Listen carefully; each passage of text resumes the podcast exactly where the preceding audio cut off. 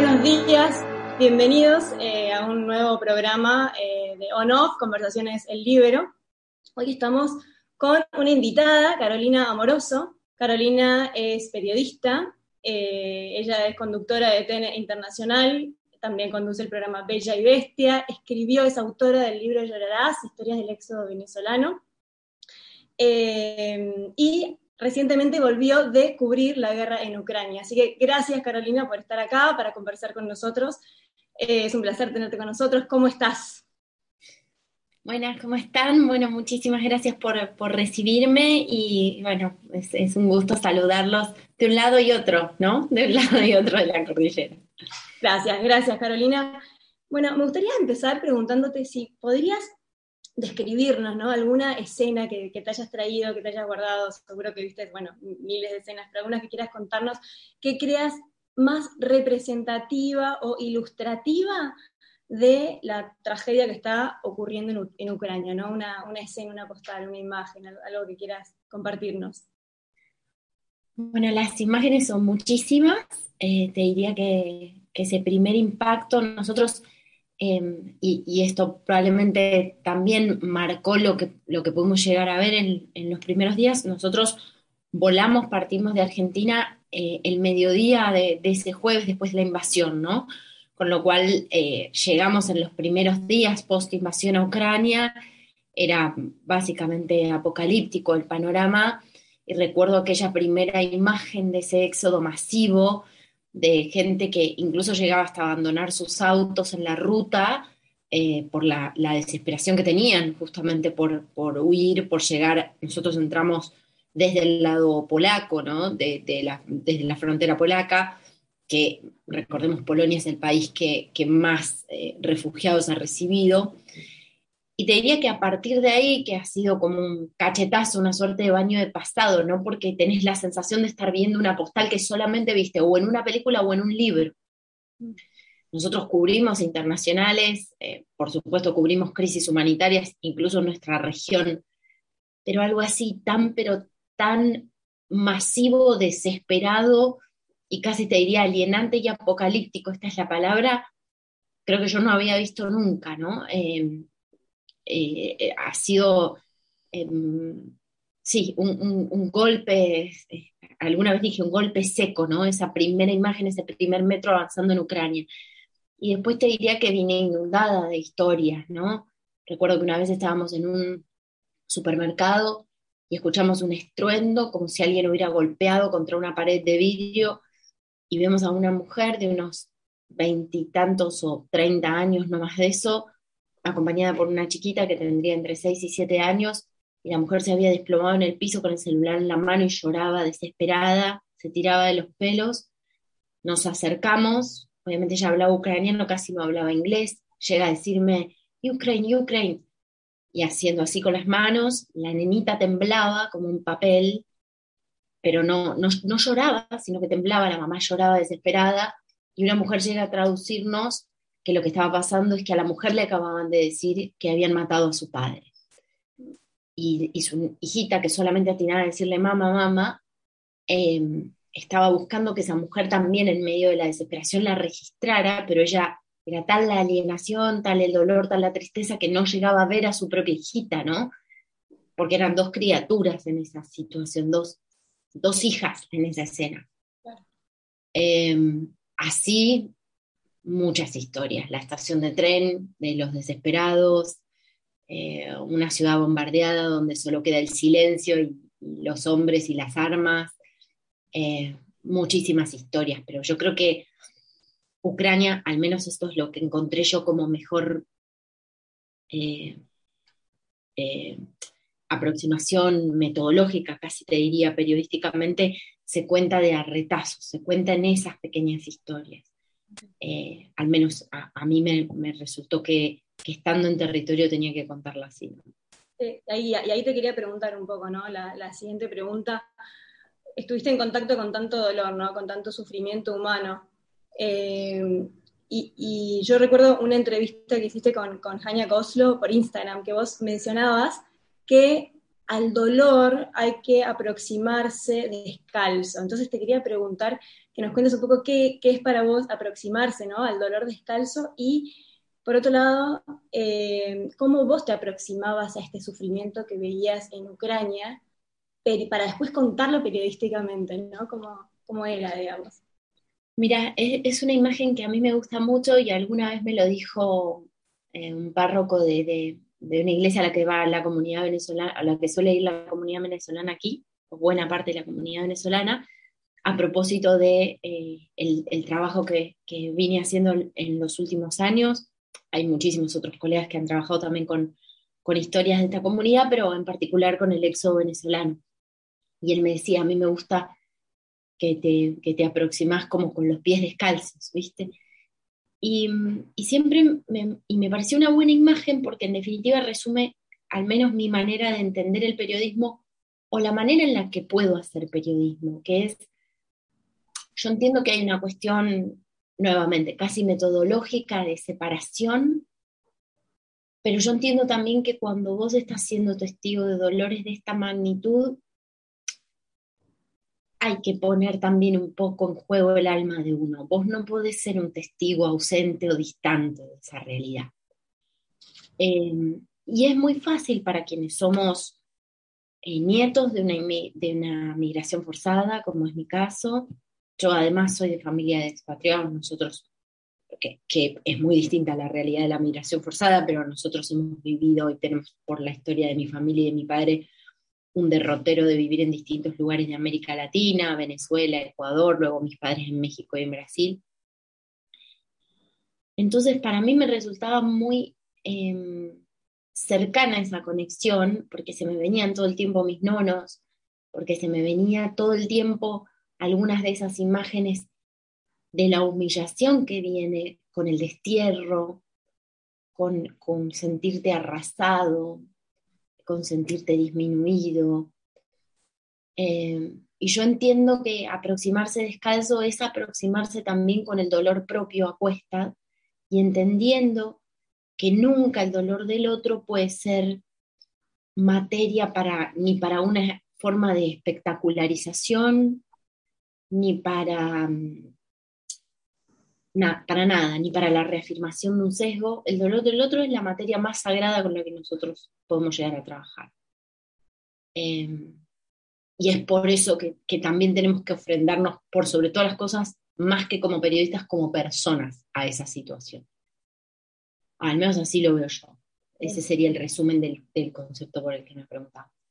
Y, Carolina, en relación a eso, también mencionaste el tema del éxodo venezolano, te, tocó también contar, ¿no? El éxodo venezolano, te tocó, te tocó contar estas historias de destierro, ¿no? Que, bueno, ya llevan millones en cuatro, más de 4 millones y 7 en Ucrania, si no me equivoco, en, Venezuela alrededor de 6 millones.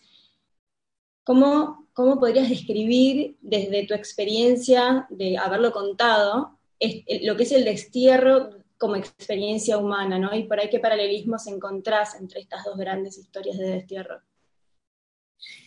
Bueno, se dan en dos circunstancias muy distintas, pero te diría que el gran paralelismo es la humillación y es la privación, o, mejor dicho, el, el extirparte de todo eso que constituye tu identidad y el desafío titánico de reconstruir tu identidad o de responderte quién sos cuando te quitaron todo lo que te hacía vos todo lo que te constituía.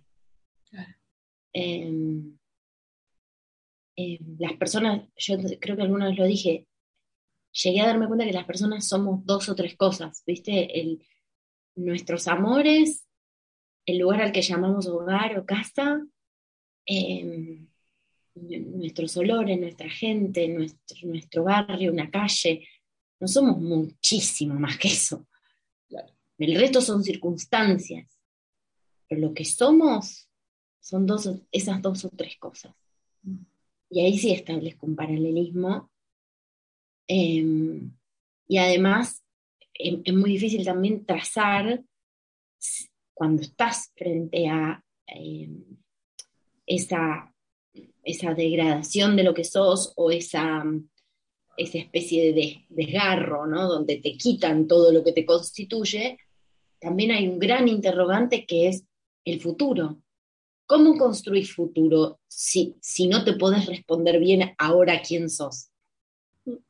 Em, no sé, te diría que eso, por eso yo siempre repito, ¿no? Que, que más allá de las particularidades, que por supuesto ese es el trabajo que tenemos que hacer nosotros, contar las particularidades, entender los contextos, ayudar a explicar fenómenos geopolíticos, fenómenos sociales, fenómenos culturales. Pero por sobre todas las cosas, me parece que el trabajo que tenemos que hacer ahora los periodistas es em, acercar toda la humanidad que hay en estas situaciones, la humanidad en carne viva, para que quien está del otro lado entienda que, ningún sufrimiento humano nos puede quedar tan lejos, mm. como para resultarnos ajeno. O, mm, e, eso es un poco el trabajo que tenemos que hacer. Carolina, bueno, muchos se fueron, ¿no? De, Ucrania y otros se quedaron, ¿no es cierto?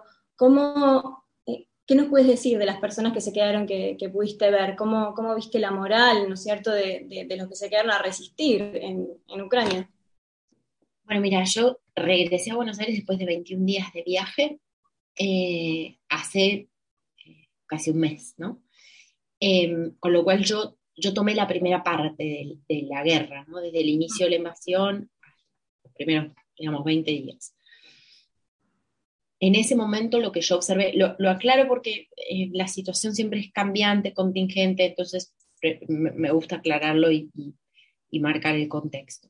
Igual, por supuesto, he sido en contacto con mis fuentes allí, entonces algunas cosas han permanecido. Lo que yo noté es un gran eh, nivel de, de estoicismo en la resistencia, ¿no? Igual apenas vos entrás a Ucrania, eh, me acuerdo de, haber visto una y otra vez el hashtag Stand with Ukraine, We Stand with Ukraine, y lo que te básicamente te, inunda o te invade como realidad apenas entras en Ucrania es que Ucrania está sola dentro del territorio, ¿no? Eh, eso es, es una obviedad lo que estoy diciendo, pero, pero es, eso es muy claro cuando apenas llegas, es muy claro. Y ellos lo entendieron desde el primer momento. Eh, y lo que llegas a ver es desde viejos poniéndose un uniforme y negándose a salir del país aunque tengan edad que los habilite a hacerlo porque quieren quedarse a defender su casa, pueblos enteros dispuestos a armados y dispuestos a resistir a que sus propios cuerpos sean la primera barrera de contención para o la última barrera de contención para defender sus casas y sus familias la moral es muy, muy alta, muy, muy alta por este mismo aspecto. Em, y también hay mucha claridad, sobre todo en la gente de nuestra generación, creo igual que vos sos más chica que yo, pero digo, de, la gente de, en los 30, eh, hay mucha claridad respecto del mundo al que quieren pertenecer. Al menos eso es lo que, lo que noté yo. Ellos entienden, y esto lo digo porque al llegar acá me encontraba, por ejemplo, con que me hacían muchas preguntas sobre cómo era percibida la figura de Zelensky. y te diría que en Ucrania casi yo no tuve conversaciones al respecto porque la gente no te habla de eso. Digo, las tenés si vos las sacás. A ellos se les está jugando un mundo al que quieren pertenecer y se les está jugando también una reivindicación histórica de su identidad, ellos sienten que, que no hay un reconocimiento a su, a su naturaleza soberana, como, a su identidad nacional, que lo que está burlado, humillado y reducido es eso, y que por consiguiente están dispuestos a resistir. Me pregunto, y, creo que, que, es un desafío, por supuesto, titánico, casi imposible por las características que tiene eh, el desarrollo del trabajo periodístico eh, de, ese otro lado, ¿no? Pero me pregunto qué pasa al lado ruso, ¿no? ¿Qué pasa al lado ruso con la moral y la convicción con la que algunos de los jóvenes rusos están, están avanzando sobre el territorio ucraniano? Y digo que me lo pregunto, porque cuando entras a Ucrania, lo primero que, o una de las primeras cosas que percibís, es que la gente te habla de su familia en Rusia, su familia en o sea que estos son pueblos entrelazados por historias, familias y legados en común. De la misma manera que te das cuenta la unión que hay y, la, y las intersecciones que hay en términos de las vivencias que llevan consigo los polacos y los ucranianos, ¿no? Mm. Bueno, eh, es, todo un, eso es todo un desafío para, para, contarlo, pero lo cierto es que lo que puedo observar, como te digo, es una gran convicción en la resistencia. Por supuesto que en medio de ese proceso de resistencia hay grupos más extremistas, grupos ultra, pero te diría que el grueso de la resistencia, al menos con los que pude hablar, o, está conformado por, por esto, por gente joven y algunos adultos mayores también que forman parte de esa resistencia, que entienden que lo que está en juego es, en primer lugar, su identidad y su orgullo de nación, o, o, en igual medida, su identidad y su orgullo nación y el mundo al que quieren pertenecer. Ok.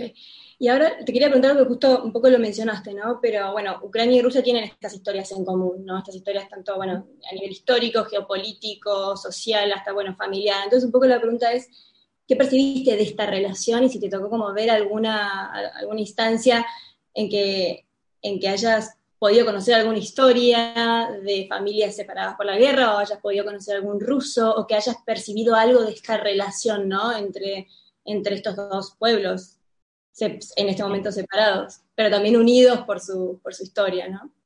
Mira, eh, es interesante lo que decís porque, de hecho, una de las personas con las que me, he mantenido en contacto a lo largo de estos días es una refugiada rusa que con su familia y su marido vivían en Ucrania.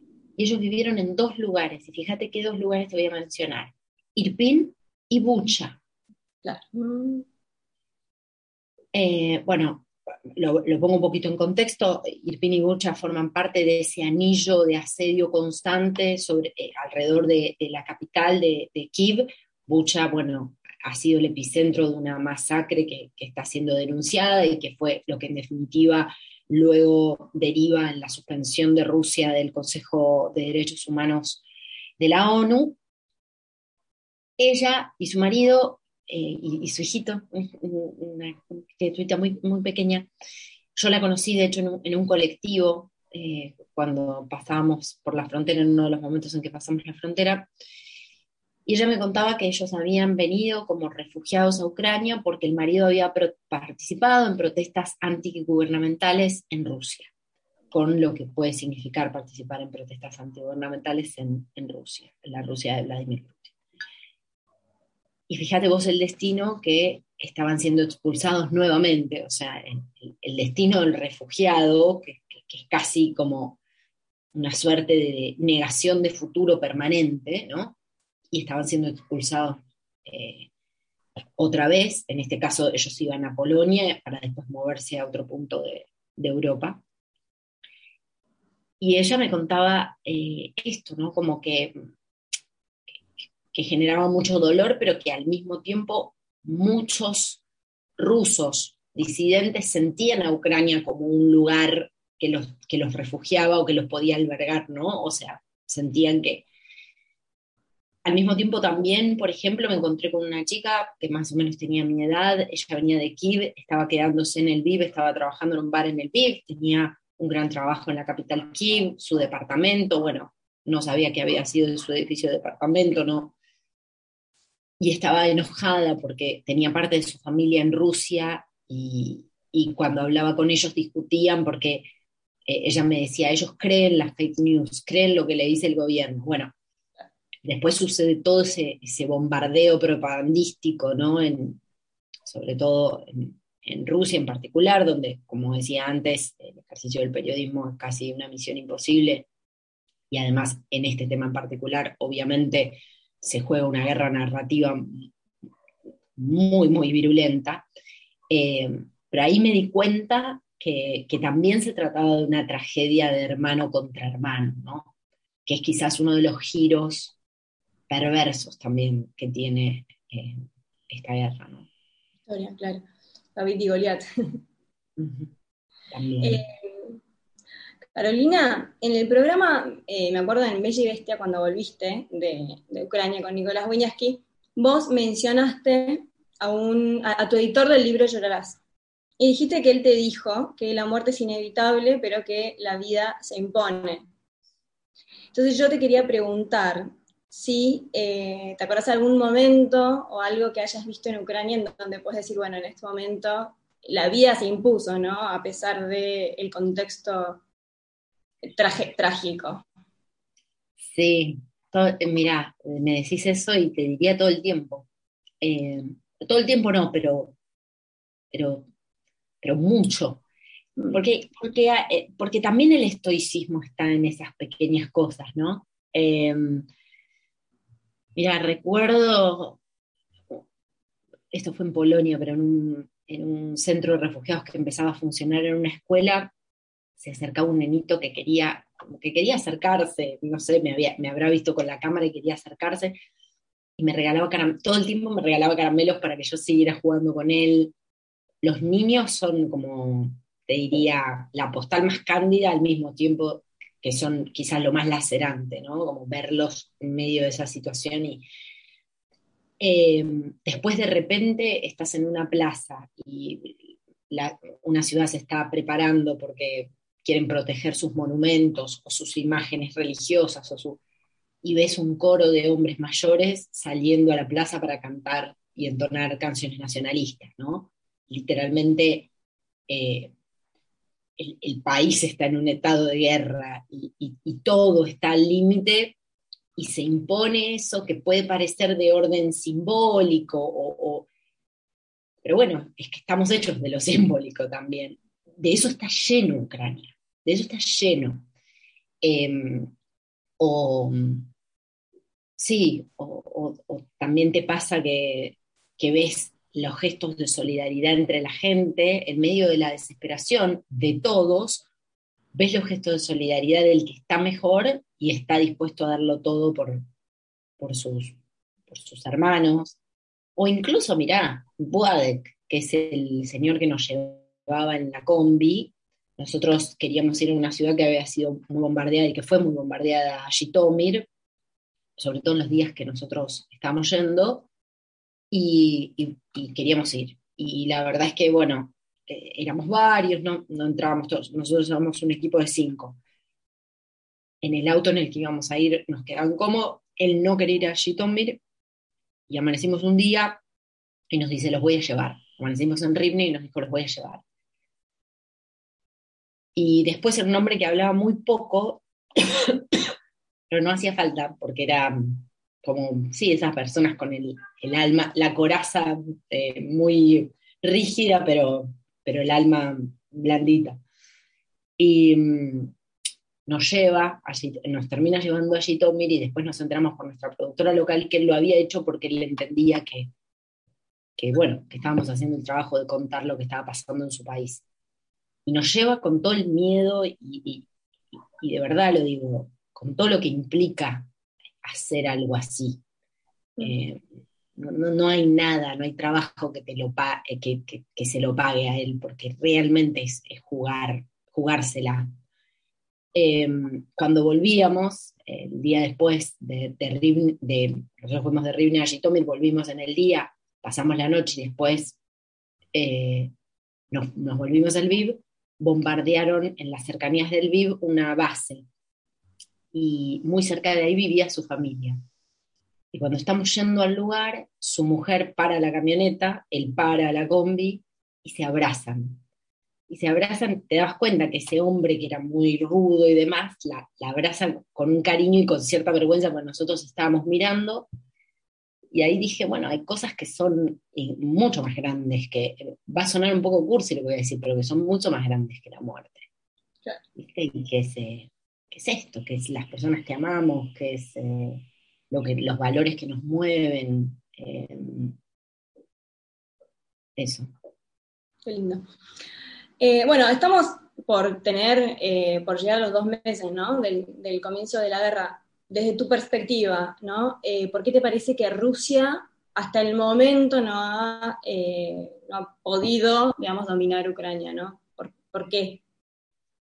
Bueno, primero porque se plantea una guerra simétrica para la cual creo que Rusia no estaba preparada, eh, no al menos con la fortaleza que ha mostrado tener la resistencia ucraniana. Déjame decirte que la resistencia ucraniana no es solamente el ejército y lo que ellos llaman la defensa territorial, que son los civiles que se suman y toman las armas para defender, sino son todas y cada una de las comunidades que ponen todo al servicio de resistir.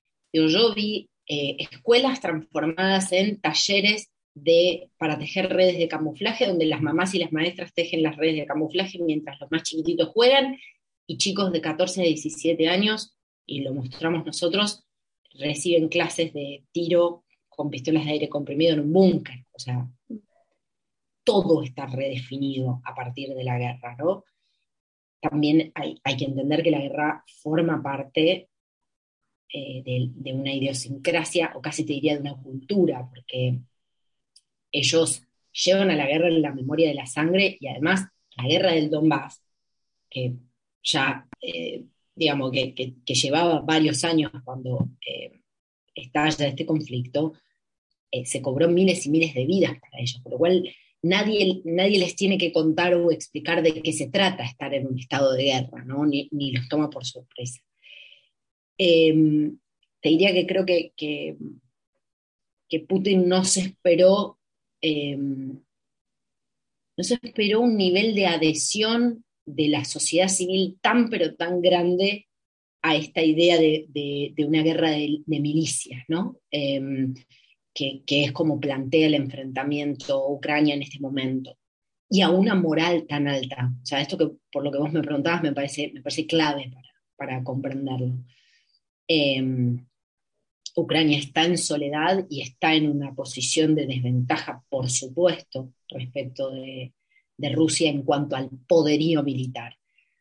Pero eh, este componente de la moral, el estoicismo, la fortaleza en la resistencia y la manera en la que han podido capitalizar también, ya desde el punto de vista estratégico militar, los serios problemas logísticos que tuvo el, ejército ruso. Me parece que todo eso, sumado a la cooperación de las comunidades, ha constituido, eh, te diría que un, eh, eh, un desafío mucho más grande que lo que entiendo que el Kremlin pudo prever. Bueno, y una última pregunta también, bueno, relacionada un poco a, que estamos llegando a los dos meses y cuál es tu perspectiva, ¿no? De, lo que se viene. ¿Crees que esto puede ir escalando? ¿Cómo lo ves? Mira, entiendo que estamos en un escenario de guerra prolongada. No me imagino, porque no veo estímulos inmediatos para, para que Rusia eh, digamos, dé un paso atrás y abandone algunas de las aspiraciones que, tiene sobre territorio ucraniano. De hecho, cuando se produce la, entre comillas, retirada de las, de, las cercanías de, Kiev, yo me preguntaba si, si, no es un intento por reagrupar y volver no, eh, no dentro de mucho tiempo con mayor virulencia a los asedios. Em, porque además, bueno, se produjo el, hundimiento del Mosca, que tiene todo un peso simbólico eh, para Rusia y además para Rusia ante el mundo, o sea, para Rusia internamente y para Rusia ante el mundo. Eh, diría que yo eh, no, no, podría decirte un horizonte temporal, pero veo todavía un escenario de guerra prolongada que tristemente tendrá y ya tiene un altísimo costo en vidas humanas, sobre todo por lo que ha sido, y, de esto nosotros podemos dar cuenta porque entramos a, a que fue una ciudad bombardeada, y registramos edificios de, residenciales bombardeados, una escuela bombardeada, estuvimos allí, caminamos entre escombros y juguetes, escombros y cuadernos, te podemos dar cuenta de que los objetivos civiles estaban en el centro de la estrategia de asedio de, Rusia sobre territorio ucraniano. O sea que tristemente este escenario de guerra prolongada para mí plantea un, problema muy, muy serio en términos del costo en vidas humanas eh, y también un tema muy, muy serio en materia humanitaria y en todo lo que puede escalar la crisis migratoria.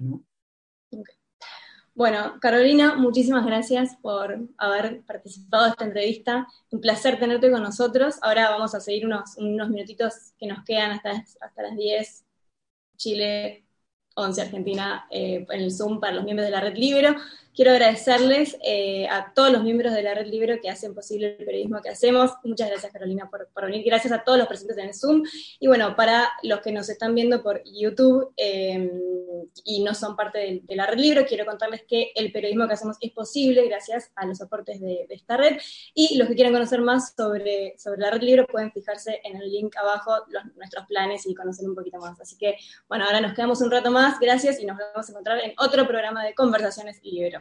Haz que estos contenidos lleguen más lejos haciéndote miembro de la red Libero.